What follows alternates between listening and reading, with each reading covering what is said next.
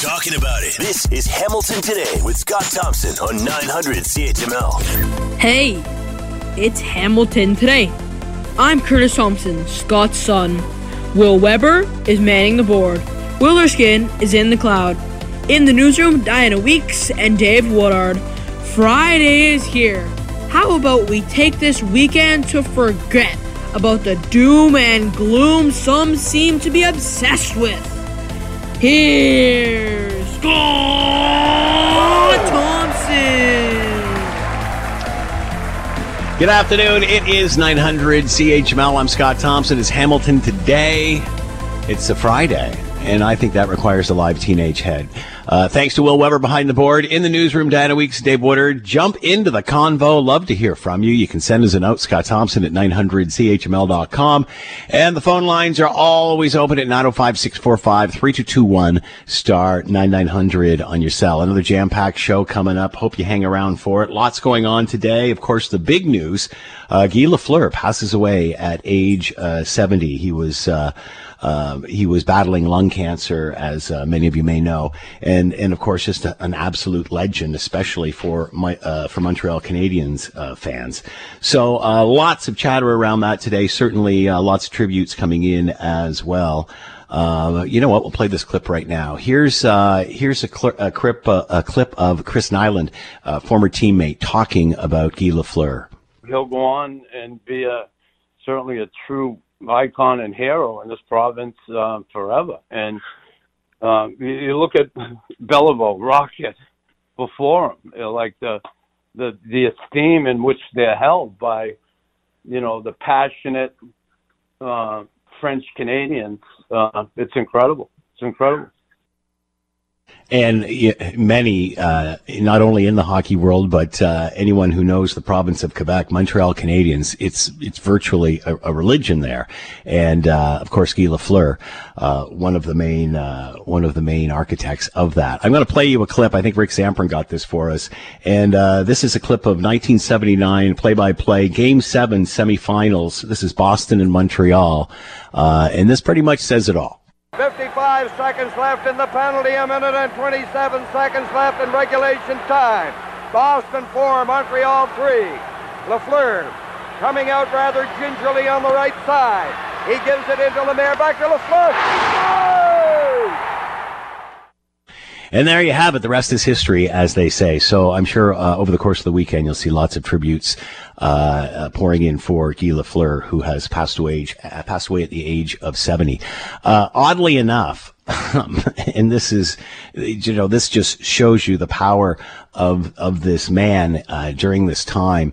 My brother-in-law, who um, has dated my sister probably since she was 17, uh, and started so in the 70s, um, he moved. His family moved from Montreal to uh, the Markham area where I grew up, and so you know he came there and, and, and went to high school.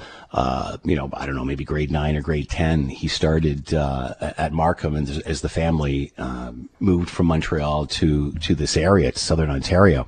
And, you know, for years, for years, uh, our family just called him Guy because all of his friends and all of his buddies at high school all called him Gee. Uh, and you know, I don't remember. I, I, think till we got to middle age, where we actually started calling my brother-in-law by his real name, which is John, and his you know last name's Kauflesch, which is you know um, German, not not Quebec or French in any way. So it just shows you the absolute power of uh, of this heroic figure in Quebec and in hockey uh, where you know a kid moves from Montreal, and because he's from Montreal and Guy Lafleur's the king, his nickname is now Guy. And my goodness, it stuck for like ten years until we were in middle age, and you know I think I saw my sister get mad at him and actually called him John. Uh, anyway, that's just uh, one personal story from a non-hockey fan, a non-hockey uh, Montreal fan, that's for sure, and and you know of, of the power of of this image of this guy who was who was bigger than life and one of many. uh, to come out of the Montreal Canadiens. So we'll be talking about that coming up a little later on as well. Also on the show, uh, we've talked a lot, and you know, we remember when you know there was just a couple of staple restaurants in Hamilton, and now all of a sudden, uh, well, in the last ten years, it has exploded. Uh, we're going to talk to another one of those restaurants who uh, has got some recognition over the last little while about their brunch. We'll talk about that coming up. Also, the golden age of streaming is it changing? Is it coming to an end? What is the future going to look like as we see Netflix having problems uh, when it comes to uh, making enough dough to pay the bills? Uh, and, and, talking about increasing rates and possibly even advertising. We're going to talk about that coming up a little later on. Also, what sort of changes to the workplace could we see in the short term and the long term as we slowly get back? We're going to talk about that coming up a little later on as well.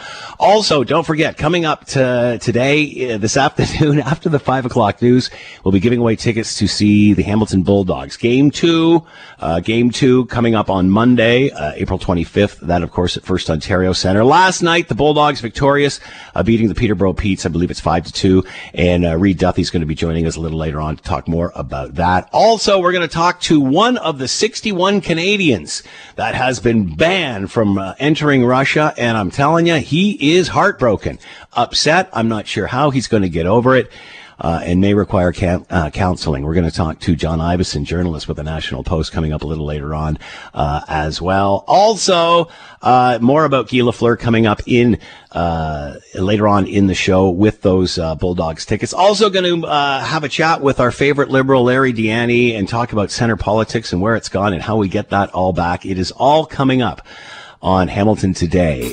Erica is joining us from the Electric Diner. Reason being, the website Open Table has compiled a list of the 100 best places to eat brunch in Canada. Canada. And, you know, brunch, Mother's Day. Uh, and three Hamilton eateries have made the list. The Mule on King William Street, Rapscallion on James North, and the Electric Diner on Hess. And you might remember, uh, we, we talked to the Electric Diner on Hess in regard to, um, uh, not so great an event when they tried to put heaters in their patio to extend the season during COVID and they got stolen. Erica, how are you? Hey, I'm good. Thanks for having me again. Boy, what a bizarre year this has turned out to be for you. You're telling me what a crazy year. I mean, good with the bad, right? There's silver lining in everything, I believe, and uh, I think we really uh, stand true to that. So let's get back to when we were talking initially during the pandemic and the story of the heaters. Give us, uh, tell everybody what happened there. Oh gosh, so um, you know, uh, we were only allowed to do outdoor dining at the time, which is always a restaurant's dream during January. Um, so you know, we said we've we've had so many hurdles come our way. We just did it again and said, okay, we're going to we're going to serve outside. So, um, you know, we invested a couple more expensive heaters. We had two the year before. And we did outdoor dining. It, it worked. People were brave enough to sit out there and be served at minus 20 temperatures. Um, you know, we had to thank the community of Hamilton for being so brave and doing that and keeping us in business. And lo and behold, overnight, we had all four of our very expensive heaters taken. Um, we had a tent out there, and the guy was able to get through the locks and take them overnight. We discovered this the next morning, and um, our neighbor started a GoFundMe. Was able to collect in 24 hours uh, just over $12,000 to replace them, um, which was amazing. We couldn't believe that in 24 hours we had the money back, all thanks to friends, and family, and Hamilton community same day, I get an Instagram phone call from someone I've never met before, um, named John, and he said, "I know you don't know me, but I think I see your heaters. I've seen them all over Instagram. You know, people trying to get us uh, money through GoFundMe, and I see them on someone's front lawn. I swear." So my husband, who's head chef, went down there, and sure enough, there they were. He waited for four hours for the cops, uh, did a little stakeout, and once they were on the move, did a little uh, um, high hot pursuit, and uh, we got them, and we got all four back that same night. So we were able to full circle give everybody's GoFundMe money back. So it was a really amazing story. What an incredible story. Unbelievable. So, uh, you know, and, and so rewarding to have the community step up the way they did. And then, of course, everything works out in the end. But now, uh, your, your restaurant has been part of this Open Tables 100 Best Places to Get Brunch. So, man, that's like the cherry on top of all of this. I know. I mean, we we just found out about it today. A few customers came in and we were looking it up uh, just before you guys called us, and uh, we we couldn't believe it. And it's, I mean, just another one of those things. We it's we're just in awe of uh, the turn of events over the last year, but we're so grateful. It certainly does give you faith again, doesn't it? Oh, absolutely. If anything, you know, and we're still trucking after all this. Uh, faith is definitely the right word for it. So, uh, tell us about brunch and, and, what it's like at your place. Well, we have brunch daily until 4 p.m. Um, so, uh, which is helpful. I mean, Saturday, Sunday brunch is always quite busy. Um, but during the week, you know, it's, uh, not a lot of places do that. So, um, we've become busier. Uh, our food is nostalgic. It's, you know, uh, comfortable, but, um, you know, uh, with a higher level of quality. So, you know, you'll get uh, a little bit twists on some things. We have a grilled cheese eggs Benny. Uh, so it's two mini grilled cheese with uh, poached eggs and a tomato soup hollandaise. So it's a play on some of the foods we used to eat back in the 80s, which, you know, every Saturday, Sunday we had grilled cheese with tomato soup to dip it in. So, yeah. you know, head chef Jamie, yeah, head chef Jamie I kind of did a twist on that and made it into one of our most popular brunch items, along with a cinnamon toast crunch. I don't know if you remember that cereal, but yes, I, are you kidding me? Yeah. We've got some, we've got some in the cupboard right now. My kid goes through that stuff like it's unbelievable. I can't believe it. It's back, and we do it. Um, so we um, uh, cornflake crust, uh, deep fried French toast with a maple cream and whipped cream and fresh strawberries all together. So there's like crunch and savory and sweet all together. It's quite amazing. I'm, I'm sure you can smell the cinnamon sugar when I just explain it now, but it's outstanding. So, you know, the food speaks for itself. It's not just your uh, basic greasy spoon, which is, you know, it, greasy spoon works as well, but as a little bit more. So you can go from having an amazing burger to one of our our salads or bowls to our brunch. So there's something for everybody. So how has it been now that you're at this stage of the pandemic, uh, past the two year mark? I mean, obviously the restrictions are lifting. Uh, what, what does it look like for you in, in an electric diner? Honestly, I have to say, um, we are busier than ever. We're um, we just almost can't can't handle the the mm-hmm. demand on the weekends, especially. So, um, which you know we're we're trying to work on. We only have uh, uh, the kitchen can only do so much. It's a small kitchen. Yeah. And so we're looking to expand and, um, you know, we're looking for a second location in Hamilton right now, uh, very seriously. And I don't want to announce anything because pen has a bit to paper, but we're very close and we hope that that will really help spread out some of the demand and maybe with a bigger kitchen sort of help feed both places and, uh, you know, give the public what they're looking for. We're just so fortunate. We just can't believe that we're in this spot after two years, after everything we've been through, where we're looking for a second location. I mean, it's it's really the best thing uh, wow. that could have come through all this. I know. What a great news story, man! And again, considering we, you know, we were calling, we were, uh, you know, calling all these businesses and and and uh, in, in hospitality and retail and whatever over the course of this pandemic, and hearing how difficult it was, it's so exciting to see things that have turned around for you, Erica. And even, you know, with the theft and whatever, and now expanding to another location. I mean, that is just so great to hear. It's a true success story, and congratulations to you. Thank you so much. I really appreciate it. And patio season's here. We just extended the patio on George Street, uh, George and Hess. So come on out because uh, it. I mean, it's gorgeous out right now. We're ready to go. If you want to sit out and have a drink and a burger, we're ready for you. All right, Erica, owner of the Electric Diner, one of three places in Hamilton, along with a mule on King William and Rapscallion on James North, uh, on Open Table's list of the 100 best places to get brunch in Canada. Congratulations, Erica. You're listening to the Hamilton Today podcast from 900 CHML. Netflix is looking to rework their model, possibly even adding ads. Reason for it, lots of competition, uh, many streaming channels now, and lots have jumped into the game. Where does that need, uh, leave Netflix and the whole streaming business moving forward? Let's bring in Bill Brioux, TV critic and author. You can find out more at Brioux TV. He is with us now. Bill, thanks for the time. I hope you're well. Uh, yeah, I'm fine. Scott, how you doing? I'm doing pretty good. So Netflix really was quite the success story because, especially the way it started, it started as a uh, CD or sorry DVD uh, purchase rental uh, situation, which you could do by mail, and then you know now it's giving us things like uh, Ozark and, and Breaking Bad. Uh, it, this company has had a fascinating uh, evolution, hasn't it? Yes, it has. It used to be the big red box outside your grocery store, but yeah, for the last 10, 11 years, they've been dominating in the streaming market. And you know, let's got you know, we're not we don't have to go around starting a collection for them yet, Scott. No. They're still in 222 million homes around the world, so they're not quite done. So, uh, why are they having difficulty now? Is it just a saturation? There are so many of these channels now. That's part of it. There's a lot of reasons, but yeah, the competition is ramped up.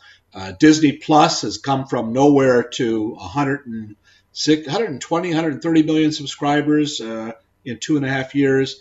You've got Prime Video. Uh, it's been around for a while now. That's 175 million.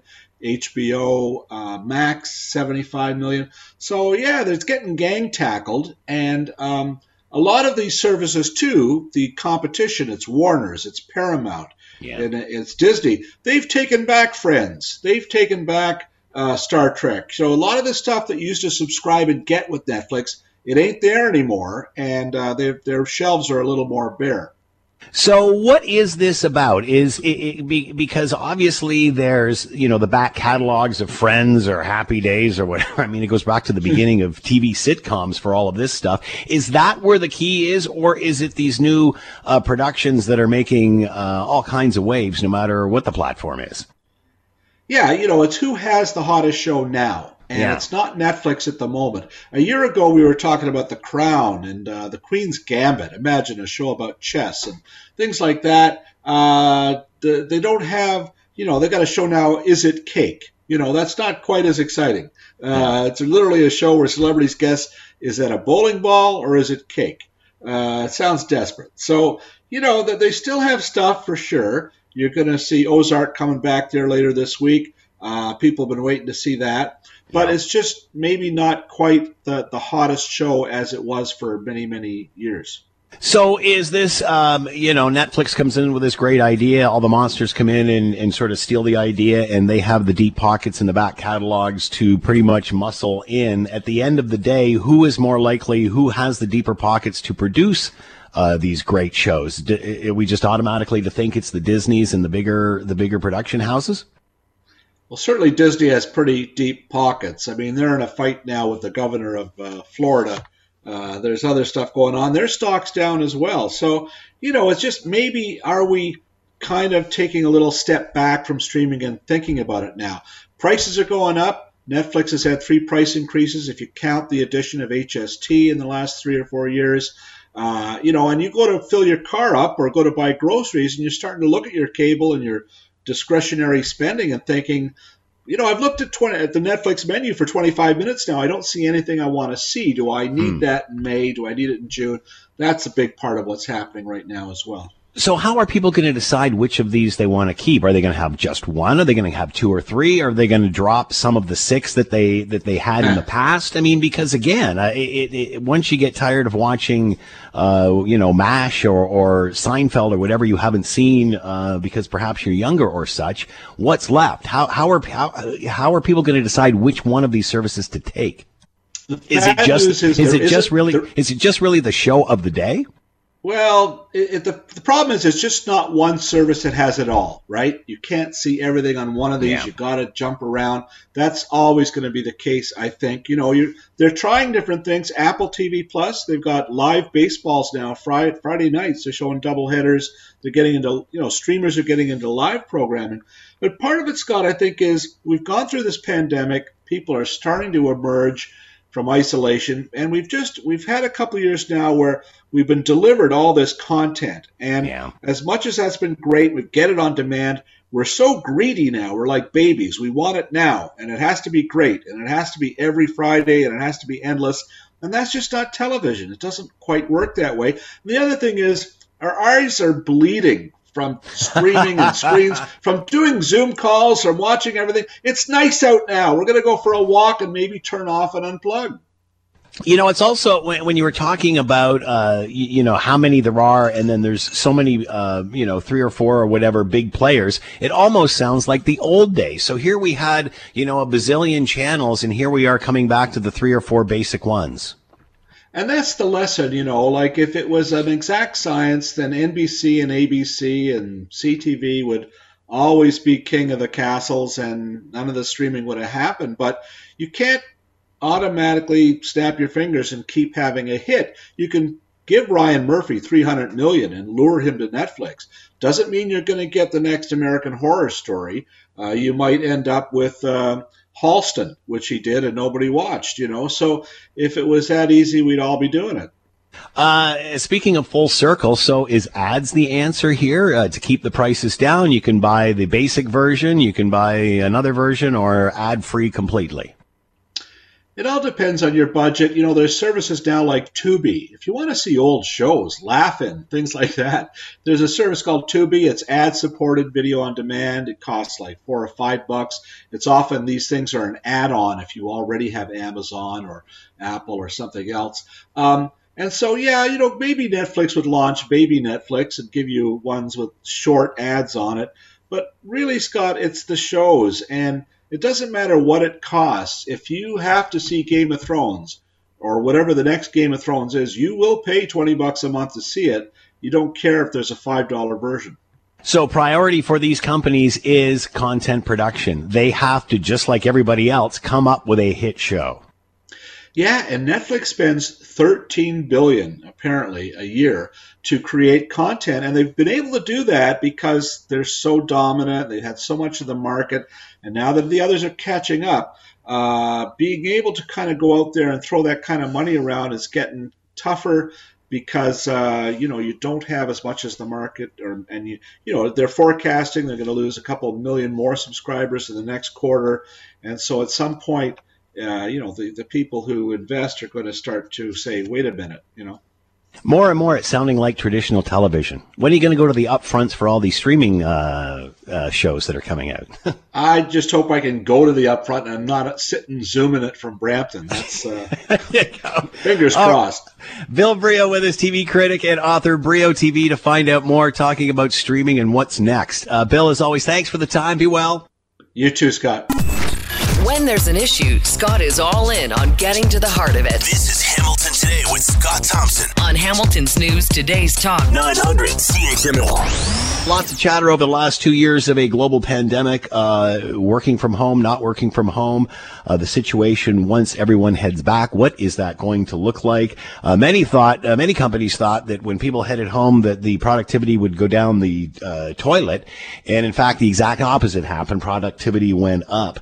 And uh, as a matter of fact, some working from home uh, are burning out because uh, they're spending too much time. It's too easy to uh, sit in front of the uh, computer and do too much stuff. Uh, because you're wrapped around it all the time. So, what does it look like heading back? Uh, we've seen, we've heard about hybrid models and such. Now, even pets in the workplace. Let's bring in Deichel, uh, Dr. Michael Halinski, Assistant Professor, Department of HR Management and Organizational Behavior at Ryerson University. He is with us now. Doctor, thank you for the time. I hope you're well. Of course, I am. So, your thoughts? Uh, we've certainly heard uh, about a hybrid sort of situation going back. Does anybody really know what this new template is going to look like yet? No, of course not. We're we're still experimenting. This is a, a brave new world that we're entering. All that we know is that it's different than pre-COVID, and it's different than in the middle of COVID. But we don't really know what it's going to turn into now that we're entering a, a post-COVID kind of world. Uh, it seemed as things were starting to end at whatever wave, and there was chatter of people moving back. Um, uh, you know, some were hesitant, some were anxious to get back and such. But what about productivity? When we've seen productivity in many places go up as a result of uh, those or some of those that are working from home. H- how do you see companies balancing this? Uh, if when if and when people head back, does productivity go up or go down? Well, that's a really good question. I, I think for the fact that most organizations are are trying to or are offering incentives and and mechanism putting mechanisms in place to encourage people back in the office, such as encouraging more pets to enter the workplace. Uh, that would suggest that organizations are more comfortable with having employees work on site, and they believe that employees are both happier and more productive when they're working on site. At least that's what their efforts would suggest. Do I think that's the reality of what should actually take place? No. Uh, but that is certainly what their behaviors are indicating to employees. Well, we've even heard that you know surveys from employees saying, nah, they kind of like it. Uh, they want a hybrid version. They don't want to go back to the old way. So, wh- what should we do here? Do you think? Listen to employees. We have learned so much over the past two years during COVID in terms of in terms of forcing employees to work remotely. Employers know so much about their about their organization, what they're capable of doing, how to manage employees working remotely.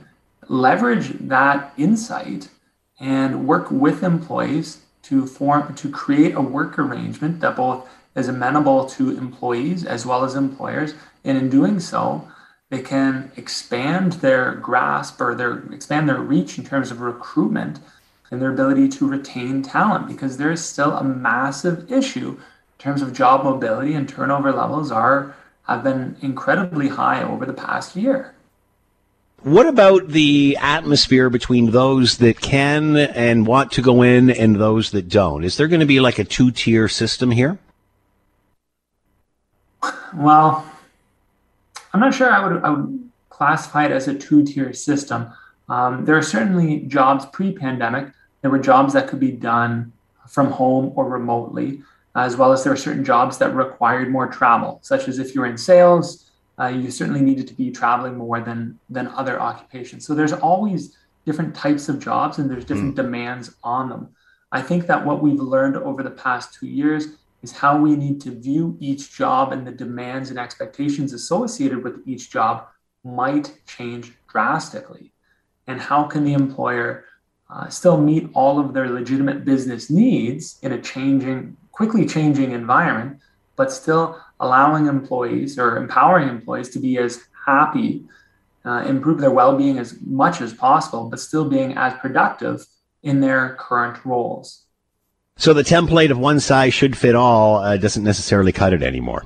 I wish it did. There's no silver bullet in the future. What about what people want, uh, what employees want returning? We talked about pets and dogs uh, in the workplace. That's been chatted about for a while, and then the issue came up. Well, I'm allergic. I don't want uh, Bill's dog around me. Um, but now we're seeing, you know, much like we have in, in many industries, we're seeing uh, regulations relax a little bit. What do, do you think employees want in the workplace when they head back? Yeah, to be honest, I think that's just a band aid solution. I think bringing pets to, to the office is not a permanent solution. Bringing animals yeah. to workplace, sure, it might help in certain smaller environments, but it is not a permanent solution. I think that employers are are beginning to uh, offer this as again a way to motivate employees back to the workplace. But in my opinion, that is not what should be happening. Instead, employers should be spending more effort in terms of trying to figure out how to manage employees in a hybrid environment. Currently, managers do not are not prepared and are not trained in how to manage uh, and communicate with employees in a hybrid environment. This is all new. Uh, I think that employers need to spend more time on the management of a hybrid environment rather than simply trying to create band-aid solutions for temporarily appeasing uh, a few employees, but in, and the same token might disrupt others. So, as much focus on the happiness of the employee and managing the people as opposed to managing the product. Well, yes, yes, absolutely. If you if you don't have if your employees' well-being is not high, they're going to leave. So, if you want your turnover levels to continue to be high, then focus on what you're producing and don't focus on your employees. Dr. Michael Halinski with us, Assistant Professor, Department of HR Management and Organizational Behavior, Ryerson University, about returning to work. Doctor, thank you for the time and insight. Much appreciated. Be well. Of course, all the best. All right, one hour from now, we give away uh, tickets to see the Hamilton Bulldogs. Reed Duthie is with us right now, uh, manager, broadcast communications, play-by-play announcer for your Hamilton Bulldogs. He is with us now. Reed, thanks for the time. I hope you're well. Oh, Scott, it's always a pleasure to be with you. And for me, that happy day was yesterday because all I had the time to focus on was we have playoff hockey for the first time in three years. So, what was that like? I mean, obviously a big win for the Bulldogs, but quite a night you know, going into it, it, it, it was almost a, a, bit of a foreign concept because it had been so long since we had done a playoff game, and you start to wonder, does the, do these things still feel any different than they used to? Like, you used to go into that big moment of the playoffs and game one, you get the butterflies and everything. I can tell you for sure, by about 6.15 as I was getting ready to go live, uh, the butterflies were there, and I can't imagine how the players were feeling down in the tunnel because playoff hockey is back and they proved that last night. The Petes came out and they turned up the physical tempo and showed the Bulldogs, hey, we're in a series here, guys. And the Bulldogs answered right back. And in the second period, the offense took over, and it was quite something to see. And this is a tough spot for the Bulldogs. I mean, we know we've they've had a phenomenal year and, and, you know, first in the country and all of that sort of thing. But now it seems like it's theirs to lose. So that's a different type of pressure. Scott, thank you for saying that. I, I wanted to say that on the air last night, but I didn't want to come off as saying, oh, the Bulldogs are some sort of uh, underdog or, or something mm. in that sense.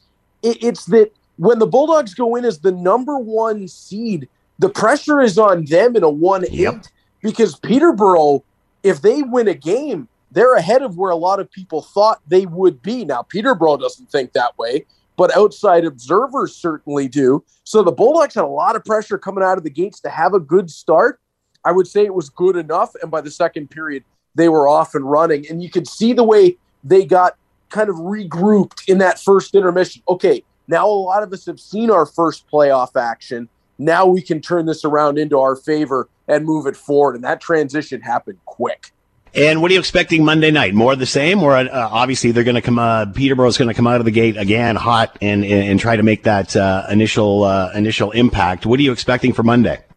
Well, this is exactly why Scott. Somebody needs to uh, definitely be on the line and getting those tickets for Monday because Peterborough has to come out hot.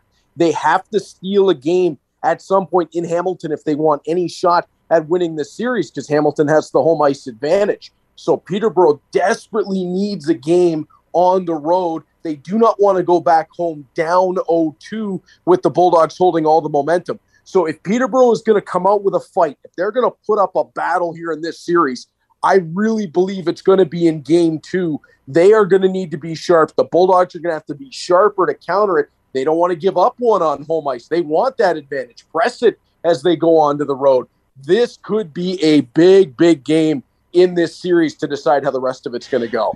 Barn burner on Monday night, and we've got your tickets coming up exactly one hour from now on Hamilton Bulldogs Reverse Trivia. Reed Duthie with us, manager, broadcast and communications, play-by-play announcer for your Hamilton Bulldogs. You can hear it in his voice. The excitement is in the city. The Bulldogs are on a tear. Reed, good luck. Thanks for the time. Be well.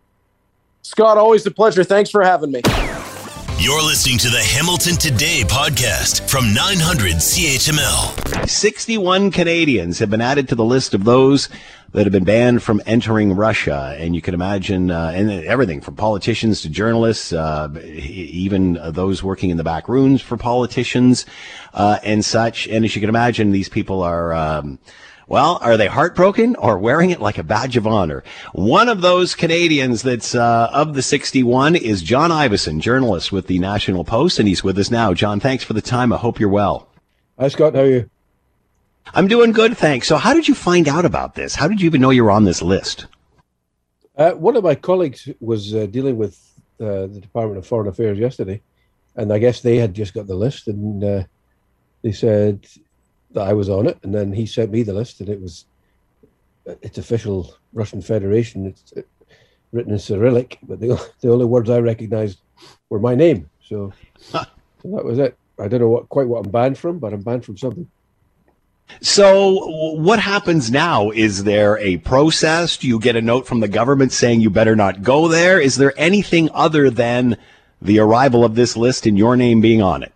Yeah, I think I think that's it. I mean, uh, there is a sort of cryptic sentence at the end that's saying that further actions might follow, but it's not clear what that might be. And quite frankly, as long as it doesn't involve nerve agents, I'm uh, I'm kind of relaxed.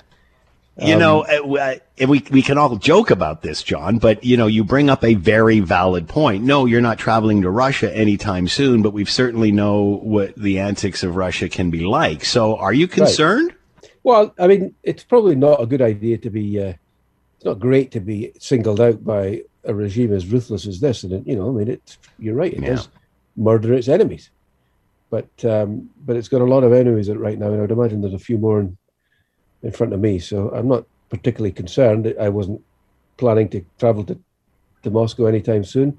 I think for most people on that list, it's purely symbolic, and that um, you know, I mean, maybe apart from um, Mark MacKinnon and my colleague at the Globe, who is a foreign correspondent, and he he does go to Russia, so that's going to be an issue for him. Um, less so for me, though, for sure. So, why do you think you were on the list? Well, I've been writing quite extensively about um, yeah. Canada needing to up its game as far as uh, its military contribution. Um, it's uh, been very slow in committing to military aid, far behind most of its allies. You know, to this point, our the highlight was really sending a, a hundred Cold War era um, anti-tank mm. uh, weapons, which is not really going to tip the balance. And there was a whole bunch of reasons for this. And I think I'd been hammering the bureaucracy for being, you know, the, the Department of National Defense doesn't want to give up any of its kit. The James Department of Global Affairs doesn't think we should be arming anybody.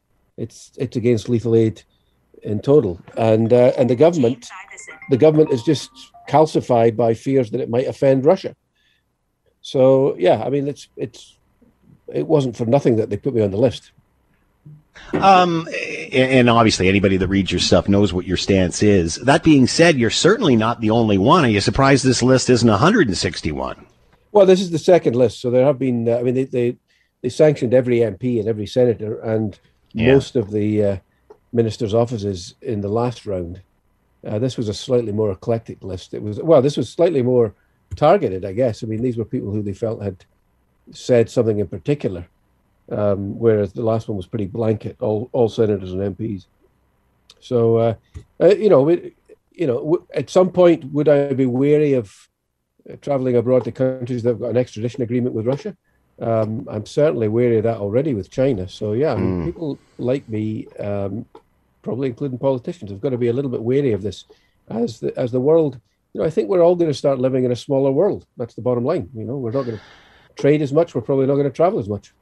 Mm, interesting. Uh, you were speaking about Canada's contribution and and what we are contributing. There was obviously another uh, announcement this week by both the U.S. and Canada. The Prime Minister very secretive of about about it all, saying, "Well, we don't want to let the enemy know about what we're doing." Yeah, well, they've, uh, they've just announced that actually, just within minutes of me coming on here, um, they have just announced that it's going to be a number of uh, what they're called M triple seven uh, artillery weapons, cannons they're very modern, very light, very powerful, and they're already in Ukraine.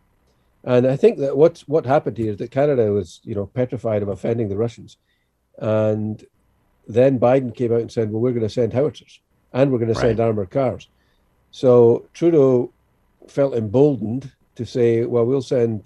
I mean, we only have somewhere around 37, and we're only sending four, but it's still a contribution. And they also said they're going to um, this is something I reported on last week, saying that uh, they they're finalising a contract for commercial, what they call commercial patent armored vehicles. The company in Mississauga called Roshel, who I think will win this contract, and essentially they're Ford F-150s with um, armor on them, um, as opposed to the to the LAVs, which are essentially small tanks, uh, the ones that we used in Afghanistan. Uh, quite why we're not sending the LAVs and we're sending these things, which are going to have to be some will have to be built from, from scratch. I'm not sure, but uh, but the company is owned by Ukrainians, so maybe that's got something to do with it. Hmm. John Ivison with us, journalist with the National Post, and one of the 61 Canadians just uh, recently announced uh, that they're banned from entering Russia uh, from Russian officials. John, thanks so much for the time. I know you're busy. Uh, much appreciated. Be well and stay safe. Yeah. Thank you very much. Cheers. Scott Scott Thompson isn't satisfied with an answer, He'll delve into the issue until he is. you're listening to Hamilton Today with Scott Thompson. On Hamilton's News Today's Talk. 900 CHML. We don't have to tell you about inflation. We don't have to tell you how much uh, gas, fuel uh, for your car, propane for your tank, natural gas, whatever. Uh, energy prices have literally skyrocketed. And there's a fascinating column that you can find right now on the Global News and CHML websites by uh, Gregory Jack, Vice President Public Affairs for Ipsos Public Affairs. And the headline uh, reads, and it's it's it's an interesting point. Carbon taxes are meant to boost gas prices. Why aren't governments cheering hikes at the pump? And, you know, you ask many Canadians how concerned they are about climate change. Of course, housing and inflation and, and all of that has, has certainly taken the headlines uh, uh, of late, but consistently climate change is at the top of, of polls when we have elections and stuff and such. That is the most concern. Yet as soon as gas prices go through the roof, the same people, everyone starts screaming. I shouldn't say the same people, but perhaps not. Uh, but you know, so uh, you know, the same thing with targets that we set. Uh, we have very, very ambitious targets. I don't think we've hit any of them, although it does make for great rhetoric around uh, election time and such. So let's uh, bring in Gregory Jack to talk about all of this from Ipsos. Greg, thanks for the time. I hope you're well. I'm good. How are you? I'm doing very well. This is a very interesting uh, point that you've brought up in that we all want to curb and and help uh, with climate change. I guess what's different here is how we go about doing it. Um, but yet, when we see gas prices and fuel prices go up, we we start screaming and yelling and, and wondering what to do. Uh, are we speaking out of both sides of our mouth here? I, I think a little bit, yeah. I think that uh, governments are, are definitely trying to give people the impression that they're they're they're solving the climate change problem at the same time as they're sending money back to them. So it, it's it's a, it's a difficult thing, right? And and and people are are a bit confused by it, as I think you are as well. And you know, it's uh, it's fascinating when you see these types of goals because they're goals that can often never be hit, and it's really, really difficult to prove success. So when you say we're going to fix the, you know, the climate change situation, how do you gauge what's a win? Well, I think a win for the government is uh, a reduction in, in emissions, but the, the carbon tax has has definitely cost people more money, but we have not seen any evidence that it has brought down emissions. And so, as we go forward, um, with gas prices the way they are, you know, as my article pointed out, we, we see very high prices, which are which is the entire intent of the carbon tax, um, and and not a lot of change in behavior. And, and that's one of the things that I think uh, Canadians need to think about. Right? Are you going to change your behavior if gas is more expensive? I don't think that they are. Uh, another issue which we don't seem to talk about as much, but we did maybe five or ten years ago, is where is the money going? You're saying we're paying more, we're paying more, we're paying more, yet we're constantly hearing we're never hearing our targets, we're are not hitting our targets, we're not seeing a reduction. Um, do Canadians know where this money is going? Well, I'm not sure what Canadians know. I mean, I think that they believe that the carbon tax is intended to drive environmental change. As I pointed out in the article, that's not really what the carbon tax is doing. It, it's, it's sending money back to Canadians. Um, you know, and if they reduce their carbon usage, if they drive less, if they use less fossil fuels, then yeah, they're going to save money. But there's no real accounting of how that money is being spent. And the, the 10% that is not going back to Canadians, that is held by the government, is being spent on a, a variety of issues, which are all important, right? In, in Indigenous issues, education, that kind of thing.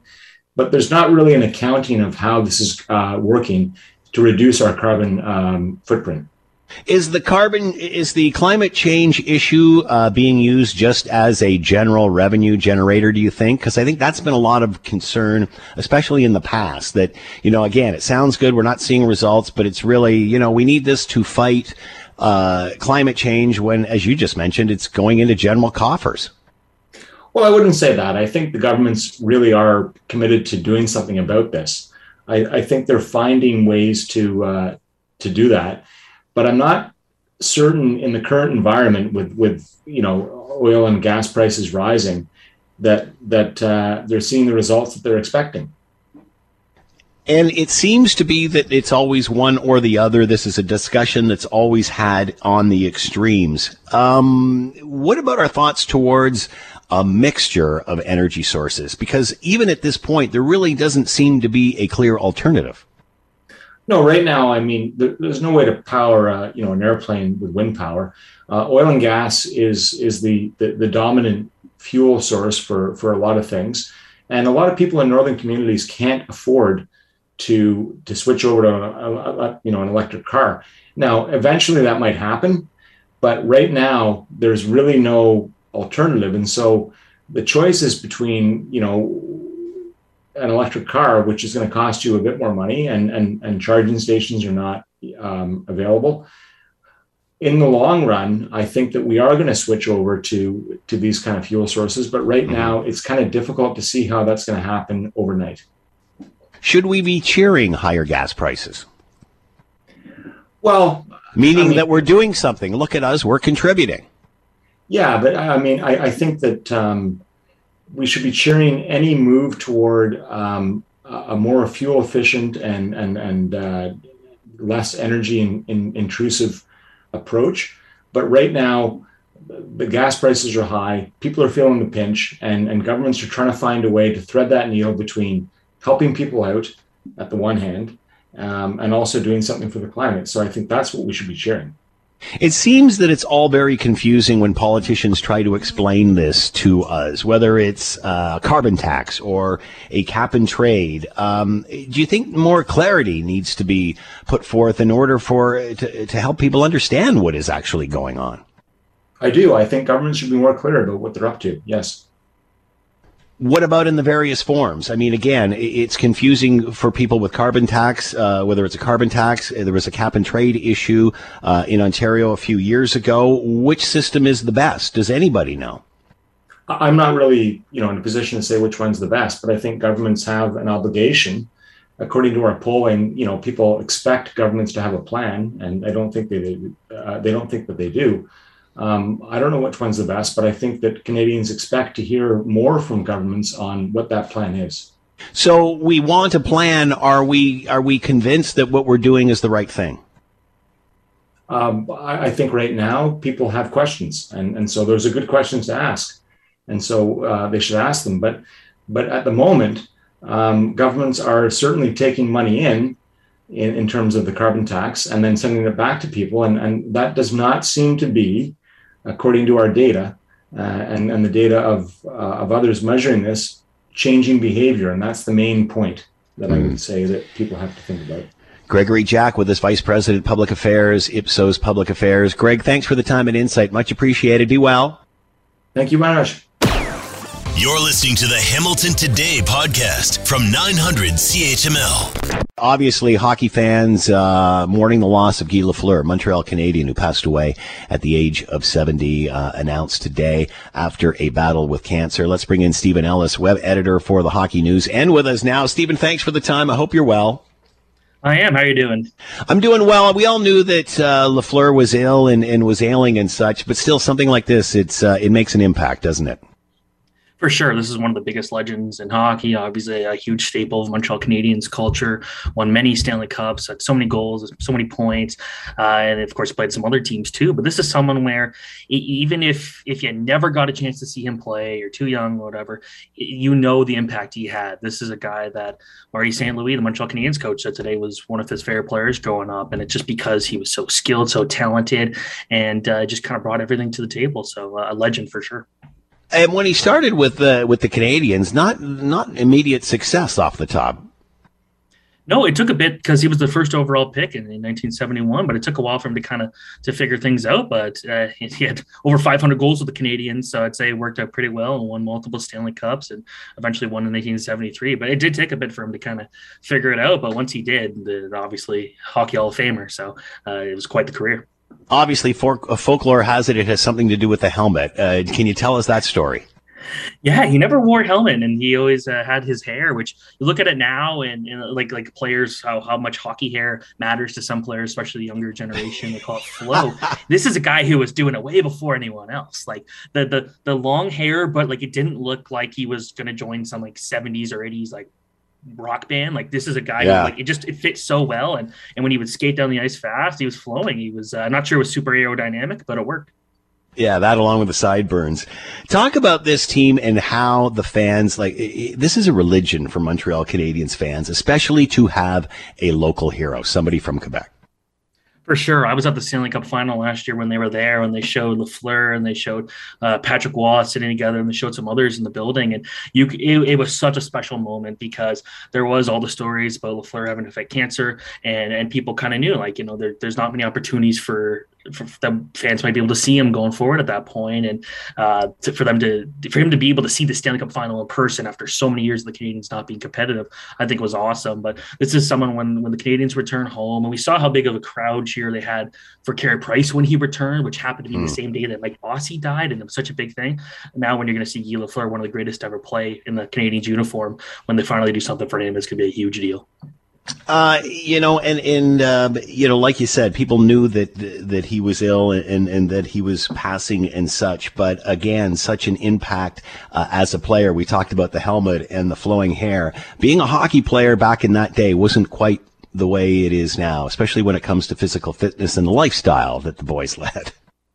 No, players would be drinking through the summer, smoking during the season. They would be sometimes smoking in between periods. It was something that now, like, there, there's no off time for players to to have to do that. They're, they're so busy. They're training all the time. So physical fitness is such a different thing. And but but he that also just kind of shows you how incredible some of these athletes were, where they didn't have the, the training regimens they do now, where it's it's so focused on, on just on maximizing efficiency and doing everything.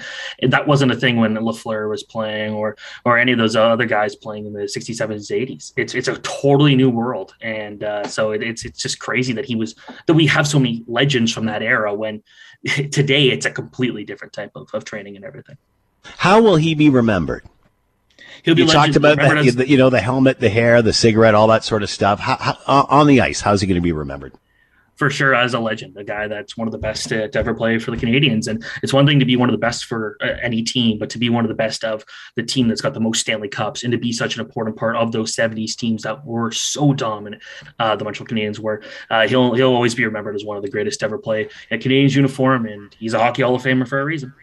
Uh, and what do you think it's like uh, for the Montreal Canadiens organization today? What it's like to be a personnel, even a player? It's today personally will be a tough one, obviously, because this is a guy that was so important to the team, and it's been a tough year where there's been kind of just a lot of hits. But I think this is an opportunity where they get to celebrate the the life Mm. of someone so important. Uh, Patrick Wall actually said it best that he hopes that when they return home, it's it's not a moment of silence; it's a moment of cheering, and, and it's giving an opportunity to show how much people really truly appreciated him. Because again, i i if you were a Canadiens fan, you know how important he was on and off the ice, and you you definitely want to show the appreciation. It's going to be tough for a few days, but I think when they finally get a chance to, to show what they how they uh, feel about him, it, it's going to be pretty special. Stephen Ellis with us, web editor for the Hockey News, commenting on the passing of Guy Lafleur at the age of 70. Stephen, thanks for the time. Be well. Absolutely, thank you so much. Day number 58 of the Russian invasion of Ukraine. Uh, many thought, certainly the Russians, that this would be over in a few days and they would be on their way and Ukraine would be very uh, similar to Crimea. That obviously not the case. We've all seen the horrific uh, images and, and just the barbaric uh, battles that are going on as Ukraine tries to stand up to uh, Russian military. Uh, Mariupol, obviously a, a very important city and and as well a turning point as, at this point simply because Putin has uh, declared victory over uh, the city of Mariupol. What does that mean moving forward? How significant is this city? Uh, let's bring in Dr. Arn Kislenko, uh, International Relations Program, Trinity College, University of Toronto, and Department of History at Ryerson University, and with us now. Arn, thanks for the time. I hope you're doing well. I'm well. Thank you for having me. Is it too early for Putin to claim victory here, or is it inevitable? Yes, no, it is too early, and and of course the question is what kind of victory he's proclaiming, and and to you know to which audience he's speaking. So he needs to do that for his own domestic uh, uh, politic. He needs to come across as having achieved something for this colossal waste of uh, human life and resources. Um, in terms of you know the broader sense of victory, obviously he hasn't achieved that. He's nowhere near that. Uh, the first phase of the war was clearly aimed at subjugating all of Ukraine, and that clearly failed. So now you're in a second phase where he's trying to focus principally on the eastern Donbass um, and and potentially all of South Ukraine, and that's where this idea that you know we're close to victory comes uh, with the fall of Mariupol. Uh, so again, he's declared victory or, or close to it. Um, what happens if things go awry? Why is this not close to victory? Could Ukraine still mount a an attack here? Yeah, they could. The, the tactics have changed fundamentally. Uh, the, the Russians got got bogged down, and as we've all learned, their supply lines were were very poor. Their uh, command structures very weak. So they got they got sort of uh, bogged down in an urban warfare, and that suited the defender. Now they're shifting to the much more open, um, you know, geographically open areas of uh, of uh, Donetsk and Luhansk, and they're they're very clearly trying to engage Ukraine in a much more conventional fight. And the Ukrainians, you know, thankfully aren't that stupid. Uh, so their tactics are changing. There's even some evidence that they've gone on the offensive through special operations behind Russian lines, trying to hinder the Russian lines. The reason it's important is because you know Russia still has tremendous firepower, a lot more soldiers and weapons. Uh, they're clearly amassing new and fresh troops, as well as the disorganized and defeated ones that have fallen back there. But they're trying to, to fight a much more conventional warfare. Um, and where Mariupol comes in is that it's it's basically the key port city in in uh, in the southeast of the country, which would allow the Russians to have a land base, a bridge basically from Crimea into Ukraine, and help them consolidate the eastern regions as well. I think what we're all waiting to see is just how far the Russian military is prepared to to go. Uh, once again, if not a full scale invasion of Ukraine, then at least a focus on the southern part of Ukraine. I, I saw uh, yesterday in the news some Russian generals talking about uh, Transnistria, which is you know a breakaway republic on the Moldovan frontier, where there's uh, Russian soldiers there, and that's quite a sweep. That's a south uh, you know, southern Ukraine, um, a couple hundred miles up from the coast. So it, it remains to be seen what exactly the Russian military strategy is in the future. What it, what is clearly now is a focus on the east, uh, and that's the Donbass. Uh, as we mentioned earlier, uh, Putin declaring victory. What happens if Ukraine does mount a counterattack and they end up losing this, or he has Yeah. to ha- has to has to walk this back? I mean, that will be a huge setback for Putin. Well, for sure. And, and listen, I think he is, you know, I, I think even most Russians are well aware this hasn't gone, you know, to plan. So that, that the, the question of a victory is already, you know, in quotation marks for, for many average Russians. Um, if the Ukrainians are able to hold on uh, to, to the, you know, to the, the Donbass, it's going to humiliate him. Uh, and that can, of course, be good in the one sense, right? Nobody wants to see him be victorious in this. Uh, it could disrupt his uh, hold on power at home. But don't forget that this is a, a very, um, you know, clearly dangerous guy. And, and now he's That was my next point. animal. Yeah, Yeah, yeah, that's he's a cornered exactly what I was about to say. Yeah. What are you and- concerned that if he gets if he becomes that cornered animal that the nukes come out?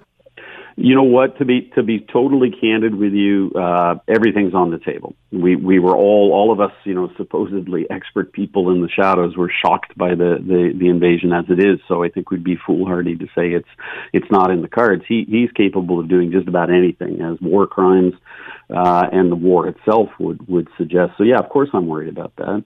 Um, you know, I think that the better news, if you want to call it that, certainly not for Ukrainians, is that the Russians have scaled down some of their objectives. They're intending to get away with the Donbass as a whole uh, and to denigrate the, the Ukrainian military. And, and you know, maybe that'll that'll be enough. I, I noticed him talking about the the you know May um, uh, Victory Day celebrations in Russia, Right. which is uh, is May 9th, right? So maybe that's a target date for him to do something along the lines of suing for peace or negotiating or something. But he's a dangerous man, and, and I think we all have to face the reality that anything's possible.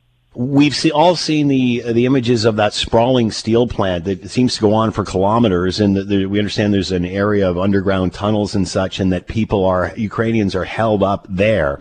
Um, and now Putin says, "Well, we'll just you know seal it off and starve them out." Your thoughts? Yeah, yeah. Well, you know that is his tactic, and and uh, it's it's you know now sadly typical of a man who has no regard whatsoever uh, for uh, for human life, including his own soldiers. You know the really scary thing is that it's um, it's it's very reminiscent of what the Nazis did at Stalingrad.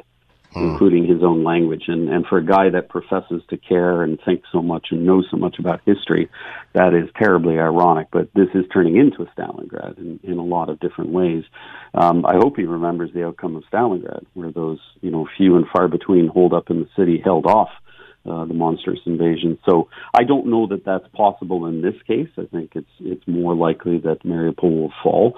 Um, but we, we have to acknowledge the Ukrainians uh, have put up an unbelievable fight. It really is something you know both heroic and remarkable. Um, and they are a skilled military force. And with more and more aid from the West, that's the real question: is how fast and how much can can they be aided uh, militarily? uh, I think the Russians have to be wary uh, that the protracted war certainly does not serve their interest. The Ukrainians can fight, and they're demonstrating that. Dr. Arn Kislenko with us, International Relations Program, Trinity College, U of T, and Department of History at Ryerson. Uh, Arn, as always, thanks so much for the time. Be well. Thanks. You too. Take good care. You're listening to the Hamilton Today podcast from 900 CHML. Yesterday, we were talking to Jason Farr, and not so much about his politics, but just the movement from uh, a councillor, and obviously he's going to try to run for uh, provincial parliament and such. And he said something to me, and as soon as I heard it, I thought, that sounds like something Larry Di Ianni would say. Uh, so, of course, I want to invite my favorite liberal on, Larry Di Ianni, former mayor of Hamilton. He is with us now. Larry, thank you for the time. I hope you're doing well. I am doing very well, Scott, and all the better for hearing your wonderful thoughts. and I know you're sincere about that. All right. Um, so I, ha- you know, I love Jason. He's a very personable guy. He's he, he's always been a very likable fellow, and I, you know, I've known him from the media business and such, as well as what he's doing at council and such. Uh, you know, and I don't want to get into the politics of it, but he said something that I found fascinating. As soon as he said to me, I, I immediately thought of you, Larry, and he said, uh, "The Liberal Party is the party of the center." Hmm. And I thought that that, well, you know, maybe back in the day it was, but, you know, I, am finding that hard, and we'll, we'll discuss this in a second, I'm finding that hard to digest simply because we know what's happening federally with the uh, uh NDP and the Liberals. We certainly know hmm. of the last 15 years with the Liberals provincially and, and the green energy and, and, and, and I've talked to Kathleen Wynne many times, another great lady, but, you know, went a little too far, a little too far hmm. to the left. Are we seeing now perhaps a change in the Liberal Party where they will come back to the center? Is this what the, the new regime perhaps is going to try to do? What are your thoughts? Well, I, so first of all, I, I do agree with um, uh, Jason Farr that the Liberals uh, have always been the party of the middle, uh, and they've tilted um, left or right um, a little bit from the center uh, depending on what was happening uh, globally and nationally or provincially. Uh, and that's what uh, you know. I think makes them an attractive party that they can they can do that. They can tack one way or the other depending on the circumstances that uh, confronts them. And so, when you recall um, uh, during the the Paul Martin years, you would say that probably um, they were a little right of center, uh, and also during the Chrétien years when they were hammering away at the uh, deficits, they were a little right of center. Uh, but now they've gone a little left of center, and that's because uh, the conservatives have gone way right in terms of the Harper years, at least, and now with Poilievre uh, gaining all of the attention in the, in their leadership race, he's totally embraced populism and the policies of, uh, of uh, facile solutions and slogans, as opposed to the solid policies the conservatives have always had of good government, fiscal responsibility, and all of that stuff. So I agree with that perspective. Uh, but you're right. If you're if you're a, um, an elector today and you look at the behavior of uh, the leaders at all par- at all parties, you're a little confused on where they stand you know, federally, the uh, the uh, liberals uh, have attached themselves to the NDP to preserve their minority government, uh, and so that puts them squarely on the on the left side of the spectrum. And the pandemic has certainly brought out the spending side of that government uh, because of the billions of dollars that they've contributed to the economy and to people as they were fighting, uh, you know, the the close downs and the shutdowns of, of the pandemic. So, so a government that, that was always in the middle is now certainly on the left hand side. but they're trying to preserve um, they're trying to preserve their their status uh, at the federal level. If you look at the provincial scene, um, Mr. Ford has been spending money like crazy. I mean, he doesn't talk about fiscal responsibility anymore. And is he not the most? Is he not the most left-leaning conservative leader we've had since Bill Davis? Uh, that's totally. what I'm thinking, Larry. Totally, and and again, he's responding to events. You know, the pandemic has forced his hand in terms of spending money, but he's also brought uh, some pop, uh, populist uh, gimmicks to the table, especially this election. You know, I received uh, my wife and I received uh, a check, uh, a couple of checks uh, in the range of four hundred dollars, different amounts. I have no idea why we both got different amounts. She got more did. I guess she's a little more deserving. But the, the, the my my point though is that that burns a hole in the in the provincial budget. But he's doing it. Uh, he's also promised uh, to, if elected uh, on June the second, to, to, to, lower gasoline prices by removing 5.2 cents uh, of uh, provincial taxes, and that's all uh, well and good, but you know who doesn't want to pay less for ta- for for gasoline? But it's going to mean that there's less money in the provincial treasury, and something is either going to have to be cut or taxes raised down the road. But if you're looking for a traditional conservative response from Mr. Ford, you're not getting it today. Uh, Stephen Del Duca, on the other hand, uh, had a reputation of being uh, not only a centrist, but maybe a little more fiscally uh, responsible uh, when he was uh, a cabinet minister. We'll see what kind of policies policies they bring forward.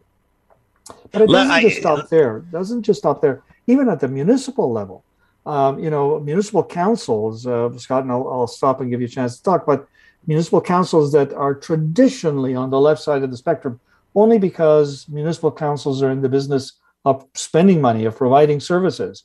They're not in the business of you know uh, uh, doing anything but that. Uh, but you look at some of our counselors, they've tacked way left. Uh, and there's our there are Hamiltonians very active that want our council to go even further left, yeah, which may yeah. happen uh, in the next uh, municipal election. So, you know, if you're looking for traditional definitions of where the center is, good luck. Uh, you know, you use the word populism, and we've talked about this on the show for years because the, the left will always point to whether it's Trump, whether it's a freedom convoy, whether it's Poilievre, that it's populist politics, populist politics, populist politics. And Larry, uh, when Stephen Del Duca comes out and announces a handgun ban, it does not get any more populist than that. And I think both sides of the political spectrum can use the word populist quite freely. Yeah, there's no question about that. Although I, I would I would draw the line between um, between uh, you know reacting to violence on our streets um, and coming up with a policy that addresses that and the sort of. But Larry, the prime minister said the exact same thing during his last two election campaigns. Yeah, uh, and and, that, and, that's fine. Uh, and and I think it's well overdue that something is done about that. You're you're seeing carnage uh, unprecedented carnage, um, certainly in the United States, but I would say uh, again that's populism. Canada. that's populism larry. Well, i mean we all we all know and, and, there's the, there's the clear definition right there. We all know this is an issue. We all know it's something that gets people's attention but at the end of the day, the handgun issue isn't any different now than it was before, 10 years ago. Uh, so again, so, this is, this so is, this draw. is, well, hang on a sec. This is the third place party trying to make some hay with a very populist statement. Even though it's centered around safety, it's still populist. But here's a distinction that I'd make. And there's a great article, um, that will be in the Globe and Mail. I saw it online by Andrew Coyne, who's by no means a left of center columnist. I'm sure you have a chance to read Andrew's um, uh, commentary. Uh, he writes about the populism that Pierre Poilievre, or, or, just populism in general.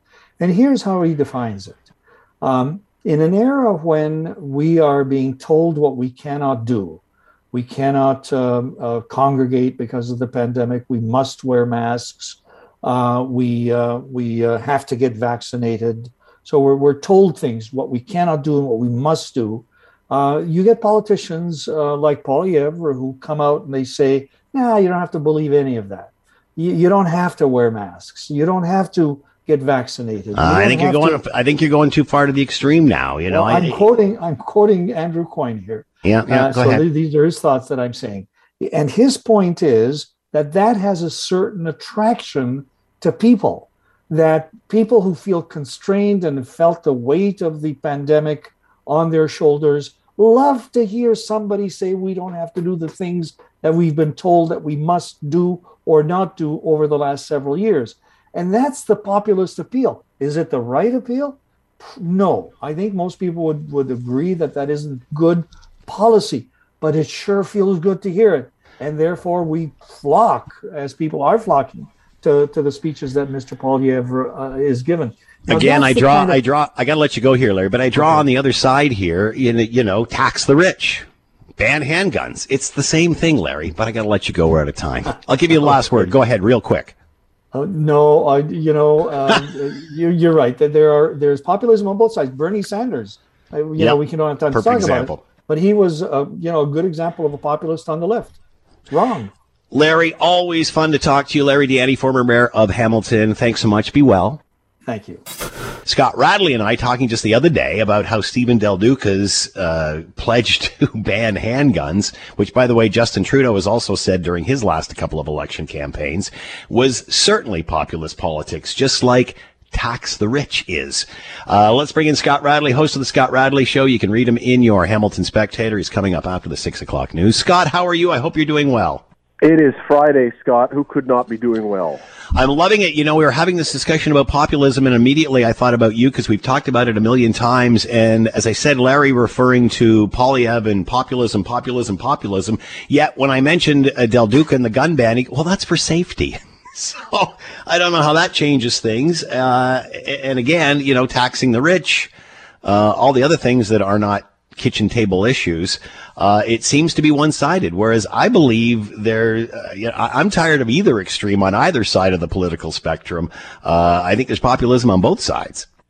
Words matter, and uh, here's the thing: is both sides are trying to control the narrative and make the other side look out of touch, or silly, or stupid, or elite, or not elite, or whatever else. It's all about being the party or being the philosophy or whatever else that grabs the the narrative so that your side sounds reasonable and everyone else sounds lunatic. That's what the whole, that's what it's all about now always because we are so ex, we're so divided and and you know Scott I've argued this for a long long time.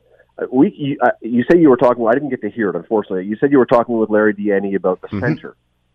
The center is one of the most ridiculous things that everyone seems to want to argue for right now. Everybody believes they are the center. And so if you believe that you're in the center, but really you lean to the right. Now, you got to picture this on a line. Picture a line and draw a mark right in the center. If you really are to the right of that, anybody who's to the left, even though they might be just a little to the left, they seem way left of where you are, Yeah, but you believe you're the center. And Yeah. the other way, too. If you look at the center and believe you're the center, anybody to the right seems Yeah. like an extreme right winger. Yeah. And the center becomes this floating, um, convenient point that we all plop ourselves in. A few people will ex- accept that I'm way left or way right, but everyone believes, oh, I'm pretty close to the center. Yeah. And that puts a, it, it completely throws off all the narrative. Because now if someone, if someone doesn't believe in abortion, let's say, for moral reasons, religious reasons, whatever, and, they are immediately an extremist on the right. If somebody believes in the environment, they are immediately an extremist on the left. Now, there are people, again, in both camps who go way right, way left on everything. But this, this idea of the center, it, it becomes a, it becomes an impossible argument to make until people can be convinced that they are not really in the center to begin with. And again, at the end of the day, uh, I think a lot of this discussion is because now extremism has such a vocal, uh, has such vocal support. Sure, sure. And so, and I can hear the intercom, so I can't hear anything. All right, it is 5:57. Thank you, Scott. Got to let you go there. Uh, and if, don't forget Scott Radley show coming up after the six o'clock news. You can also read him in your Hamilton Spectator. Thanks for listening to the Hamilton Today podcast. You can listen to the show live weekday afternoons from 3 to 6 on 900 CHML and online at 900CHML.com. All right. That's a wrap for us. Thanks for listening. Always appreciated. Thanks to the two Wills and Diana and Dave for helping out. And of course, you. And as always, we leave it to you, the taxpaying customer, to have the last word. Sandra? Uh, thanks, Scott. So, like many people, um, I don't um, know the Liberal Party leader, and I was really shocked when I heard that the first platform out of his mouth had to do with guns, and kind of said to myself, "What kind of a ding dong party would start there?" Thank you. But it's not populism.